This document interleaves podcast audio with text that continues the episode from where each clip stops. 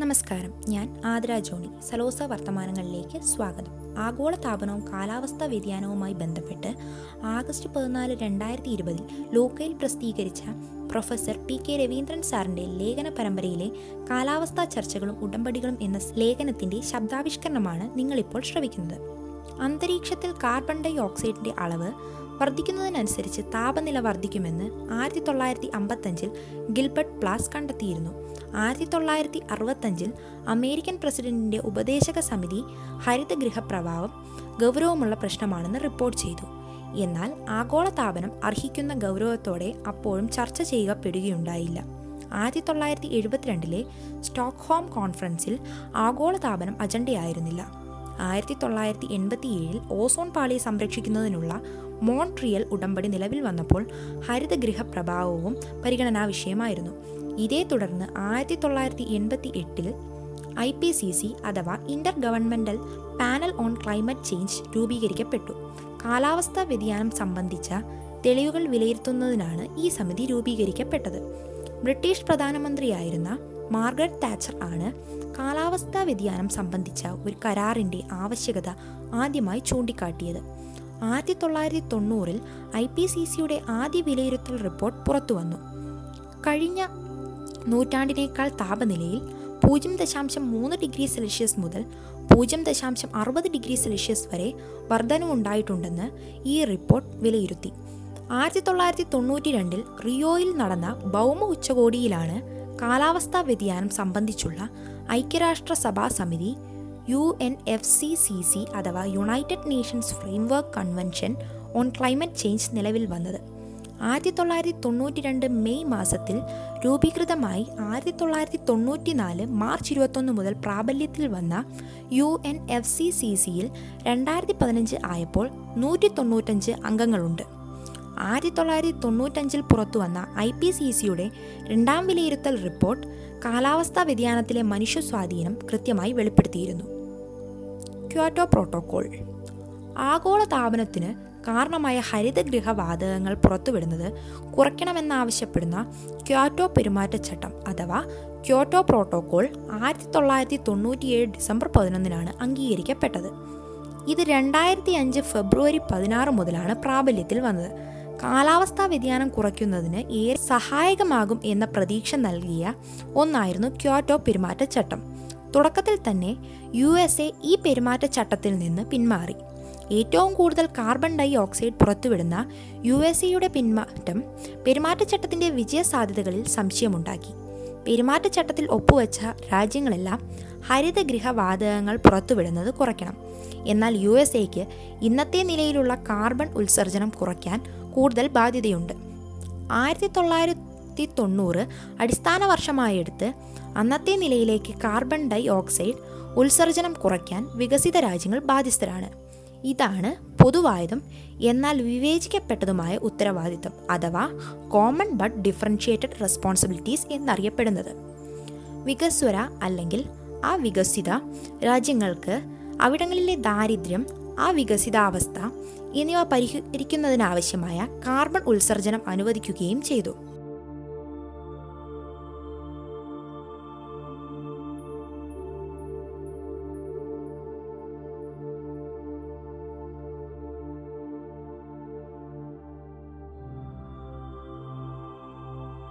കാലാവസ്ഥയിൽ അപകടകരമായ മനുഷ്യ ഇടപെടലുകൾ തടയപ്പെടുന്ന നിലയിൽ അന്തരീക്ഷത്തിലെ ഹരിതഗൃഹവാതകങ്ങളുടെ അളവ് സ്ഥിരതപ്പെടുത്തുക എന്നതായിരുന്നു ക്യോട്ടോ പെരുമാറ്റച്ചട്ടത്തിൻ്റെ ലക്ഷ്യം.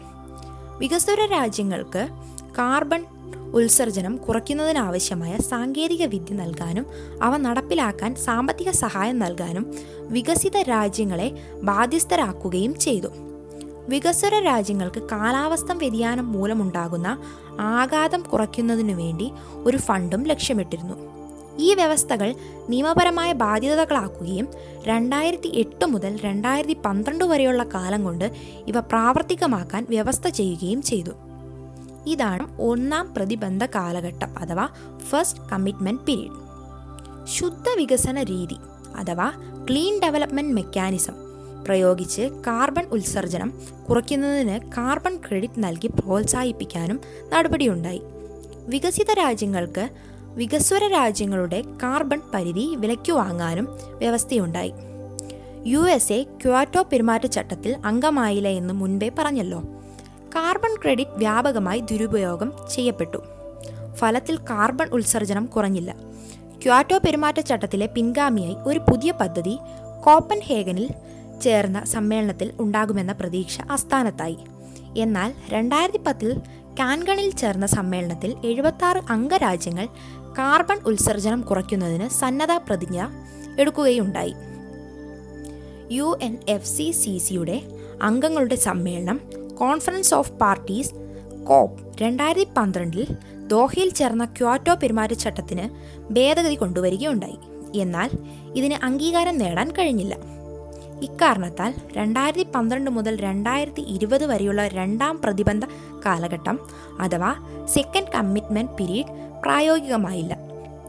ഈ സാഹചര്യത്തിലാണ് രണ്ടായിരത്തി പതിനഞ്ച് നവംബർ ഇരുപത്തൊമ്പത് മുതൽ ഡിസംബർ പന്ത്രണ്ട് വരെ പാരീസിൽ U N F C C C അംഗങ്ങളുടെ ഇരുപത്തൊന്നാമത് വാർഷിക സമ്മേളനം ചേർന്നത്. കാലാവസ്ഥാ വ്യതിയാനം ഒരു യാഥാർത്ഥ്യമാണെന്നും അത് മനുഷ്യൻ്റെ പ്രവർത്തനങ്ങളുടെ ഫലമായാണ് സംഭവിക്കുന്നതെന്നും പരക്കെ അംഗീകരിക്കപ്പെട്ടു കഴിഞ്ഞിരുന്നു. ലോക സമൂഹത്തിന് ഈ സമ്മേളനം വലിയ പ്രതീക്ഷകളാണ് നൽകിയത്. അന്തർദേശീയ ട്രേഡ് യൂണിയൻ കോൺഫറൻസിൻ്റെ സെക്രട്ടറി പറഞ്ഞത് മരിച്ച ഒരു ഗ്രഹത്തിൽ തൊഴിലുകൾ ഉണ്ടാകില്ല എന്നാണ്. നൂറ്റി തൊണ്ണൂറ്റഞ്ച് രാജ്യങ്ങൾ പങ്കെടുത്ത പാരീസ് കോൺഫറൻസിൽ ഐ പി സി സി അവരുടെ അഞ്ചാമത് അവലോകന റിപ്പോർട്ട് അവതരിപ്പിച്ചു. ഇതിനെ അടിസ്ഥാനമാക്കിയായിരുന്നു ചർച്ചകൾ. അവലോകന റിപ്പോർട്ടിലെ പ്രധാന കണ്ടെത്തലുകൾ: അന്തരീക്ഷവും സമുദ്രവും ആയിരത്തി തൊള്ളായിരത്തി അമ്പത് മുതൽ വലിയ അളവിൽ ചൂടായിക്കൊണ്ടിരിക്കുന്നു. ഇതിന് പ്രധാന കാരണം മനുഷ്യ ഇടപെടലുകളാണ്. ആയിരത്തി തൊള്ളായിരത്തി എൺപത്തി മൂന്ന് മുതൽ രണ്ടായിരത്തി പതിമൂന്ന് വരെ മുപ്പത് വർഷം കാലം ആയിരത്തി നാനൂറ് വർഷങ്ങൾക്കിടയ്ക്ക് ഏറ്റവും ചൂട് കൂടിയ കാലഘട്ടമായിരുന്നു. ആയിരത്തി തൊള്ളായിരത്തി എഴുപത്തൊന്നിനും രണ്ടായിരത്തി പത്തിനും ഇടയ്ക്ക് സമുദ്രങ്ങളുടെ മുകൾ ഭാഗം അധിക താപത്തിൻ്റെ തൊണ്ണൂറ് ശതമാനം സ്വീകരിച്ച് ചൂട് പിടിച്ചു. ഗ്രീൻലൻഡ്, ആർട്ടിക്, അന്റാർട്ടിക്ക എന്നിവിടങ്ങളിലെ ഹിമപാളികൾ ചെറുതായി കൊണ്ടിരുന്നു. സമുദ്രനിരപ്പ് ഉയരുന്നു. ഹരിതഗൃഹവാതകങ്ങളുടെ അളവ് വർദ്ധിക്കുന്നു. ഭൂമിയിലെ താപവർദ്ധനവിൻ്റെ പ്രധാന ഹേതു ആയിരത്തി എഴുന്നൂറ്റി അമ്പത് മുതൽക്ക് അധികം ഉണ്ടായിരുന്ന കാർബൺ ഡൈ ഓക്സൈഡ് ആണ്. ഇവയുടെ ഫലമായി ഹരിതഗൃഹവാതകങ്ങൾ വർദ്ധിച്ചാൽ ചൂടിനിയും കൂടും. താപനില വർദ്ധനവ് ആയിരത്തി എണ്ണൂറ്റി അമ്പത് മുതൽ ആയിരത്തി തൊണ്ണൂറ് വരെ കാലഘട്ടത്തിലേതിൽ നിന്ന് ഒന്നേ ദശാംശം അമ്പത് ഡിഗ്രി സെൽഷ്യസ് കൂടുതലാകും. ഇരുപത് ഡിഗ്രി സെൽഷ്യസിനേക്കാൾ കൂടുതലാകാനും സാധ്യതയുണ്ട്. ആഗോള ജലചക്രത്തിന് അഥവാ ഗ്ലോബൽ വാട്ടർ സൈക്കിൾ മാറ്റം സംഭവിക്കാം. ജലാർദ്രവും വരണ്ടതുമായ സീസണുകൾ തമ്മിലുള്ള അന്തരം വർദ്ധിക്കും. സമുദ്രങ്ങൾ ചൂടാവുന്നത് തുടരുകയും സമുദ്രാന്തർഭാഗത്തേക്ക് താപനം എത്തുകയും ചെയ്യും. ഇത് ജലപ്രവാഹങ്ങളെ ബാധിക്കും. ധ്രുവപ്രദേശത്തെ മഞ്ഞ് കുറയും, ഉരുകൽ കൂടും, സമുദ്ര ജലനിരപ്പ് ഉയരും. കാലാവസ്ഥയിലുണ്ടാകുന്ന വ്യതിയാനം കാർബൺ ഡൈ ഓക്സൈഡ് ഉത്സർജനം വർദ്ധിപ്പിക്കും. കാർബൺ ഡൈ ഓക്സൈഡ് അവശോഷണം സമുദ്രത്തിൻ്റെ അമ്ലവൽക്കരണം വർദ്ധിപ്പിക്കും. ഭാവിയിലെ ഉപരിതല താപനിലയെ നിർണ്ണയിക്കുക ഈട്ടം കൂടിയ കാർബൺ ഡൈ ഓക്സൈഡ് ആയിരിക്കും. കാർബൺ ഡൈ ഓക്സൈഡ് ഉത്സർജനം നിർത്തിയാലും കാലാവസ്ഥാ വ്യതിയാനം തുടരും. മനുഷ്യൻ്റെ ഇടപെടൽ മൂലമാണ് ഇതെന്ന് പൊതുവെ അംഗീകരിക്കപ്പെട്ടു. പക്ഷേ എല്ലാവരും ഒരുപോലെ ഉത്തരവാദികളാണോ? സാങ്കേതിക വിദ്യയുടെ വികാസം നിരവധി ഉപഭോഗ ഉൽപ്പന്നങ്ങൾ നൽകിയിട്ടുണ്ട്. അവയുടെ നിർമ്മിതിക്കും ഉപയോഗത്തിനും ധാരാളം ഊർജം ആവശ്യമാണ്. സമ്പന്ന രാജ്യങ്ങളിൽ ഭൂരിപക്ഷത്തിനും ഇത്തരം ഉപഭോഗ വസ്തുക്കൾ ലഭ്യമാണ്. അതുകൊണ്ട് അവരുടെ ഊർജ ഉപഭോഗവും കൂടുതലാണ്. എന്നാൽ ദരിദ്ര രാജ്യങ്ങളിൽ ഭൂരിപക്ഷത്തിനും ഇത്തരം ഉപഭോഗ സാധ്യത ഇല്ല. അവരുടെ ഊർജ ഉപഭോഗവും കുറവാണ്. ഊർജ ഉപഭോഗം വർദ്ധിക്കും തോറും കാർബൺ ഉത്സർജനവും വർദ്ധിക്കുന്നു. വ്യവസായ വിപ്ലവത്തിനു ശേഷം സാങ്കേതികവും സാമ്പത്തികവുമായ വളർച്ച പ്രാപിച്ച വികസിത രാജ്യങ്ങളാണ് അവരുടെ വ്യാവസായിക വളർച്ചയുടെ ഭാഗമായി ഹരിതഗൃഹവാതകങ്ങൾ ഉത്സർജിച്ചത്. അതോടൊപ്പം നഗരവൽക്കരണത്തിൻ്റെ ഭാഗമായും വ്യവസായവൽക്കരണത്തിൻ്റെ ഭാഗമായും വൻതോതിൽ വനനശീകരണം നടന്നതും കാർബൺ ഡൈ ഓക്സൈഡിൻ്റെ അളവ് അന്തരീക്ഷത്തിൽ വർദ്ധിക്കാൻ ഇടയായി. കൂടുതൽ കാർബൺ ഡൈ ഓക്സൈഡ് ഉത്സർജിക്കുന്ന പത്ത് രാജ്യങ്ങളാണ് മൊത്തം കാർബൺ ഉത്സർജനത്തിൻ്റെ എഴുപത്തിരണ്ട് ശതമാനവും നടത്തുന്നത്. അന്തരീക്ഷത്തിൽ ഇന്നുള്ള കാർബൺ ഡൈ ഓക്സൈഡിൻ്റെ സിംഹഭാഗവും വികസിത രാജ്യങ്ങൾ പുറത്തുവിട്ടതാണ്. എന്നാൽ ഇരുപതാം നൂറ്റാണ്ടിൻ്റെ അവസാന പാദം ആയപ്പോഴേക്ക് ചൈനയും ഇന്ത്യയും അടക്കമുള്ള വികസ്വര രാജ്യങ്ങളുടെ കാർബൺ ഉത്സർജനം ഗണ്യമായി വർദ്ധിച്ചു. സഞ്ചിത കാർബൺ ഡൈ ഓക്സൈഡ് ഉത്സർജനം അവയുടെ മൊത്തം ഉത്സർജനത്തിൻ്റെ ശതമാനം എന്ന നിലയ്ക്ക് താഴെ പട്ടിക കൊടുത്തിരിക്കുന്നത് നിങ്ങൾ ശ്രദ്ധിച്ചിരിക്കുമല്ലോ. ഇക്കാരണങ്ങളാലാണ് കാർബൺ ഡൈ ഓക്സൈഡിൻ്റെ അളവ് വർദ്ധിച്ചതിനുള്ള പരിഹാരം വികസിത രാജ്യങ്ങളിൽ നിന്നു വേണം എന്ന് ക്യോട്ടോ പെരുമാറ്റച്ചട്ടം പറഞ്ഞത്. ആ ബാധ്യത ഏറ്റെടുത്താൽ തങ്ങളുടെ ഇന്നത്തെ വികസന രീതിയിൽ മാറ്റം വരുത്തേണ്ടി വരുമെന്നതുകൊണ്ടാണ് അമേരിക്ക ഈ പെരുമാറ്റച്ചട്ടത്തിൽ പങ്കാളിയാകാതിരുന്നത്. അതെ, വ്യത്യസ്ത സമൂഹങ്ങൾ അനുവർത്തിച്ചു വരുന്ന വികസന രീതി തന്നെയാണ് പ്രശ്നം. ഒരുപക്ഷെ ലാഭം കൂടുതൽ ലാഭം എന്നും വളർച്ച കൂടുതൽ വളർച്ച എന്നും മാത്രം ലക്ഷ്യമിടുന്ന മുതലാളിത്ത വികസന രീതിയുടെ അനിവാര്യ ഘടകങ്ങളാണ് പ്രകൃതി വിഭവങ്ങളുടെ അനിയന്ത്രിത ഉപഭോഗം, പാരിസ്ഥിതികമായ അപജയം തുടങ്ങിയവ.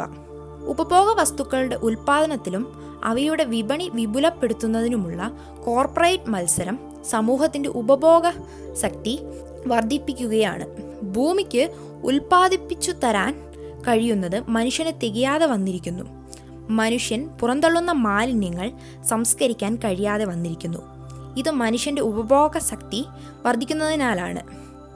ഇക്കോളജിക്കൽ ഫുട് പ്രിന്റ് അഥവാ മനുഷ്യൻ്റെ പാരിസ്ഥിതിക പാദമുദ്രയുടെ കണക്കെടുപ്പ് ഇതാണ് വ്യക്തമാക്കുന്നത്. നന്ദി.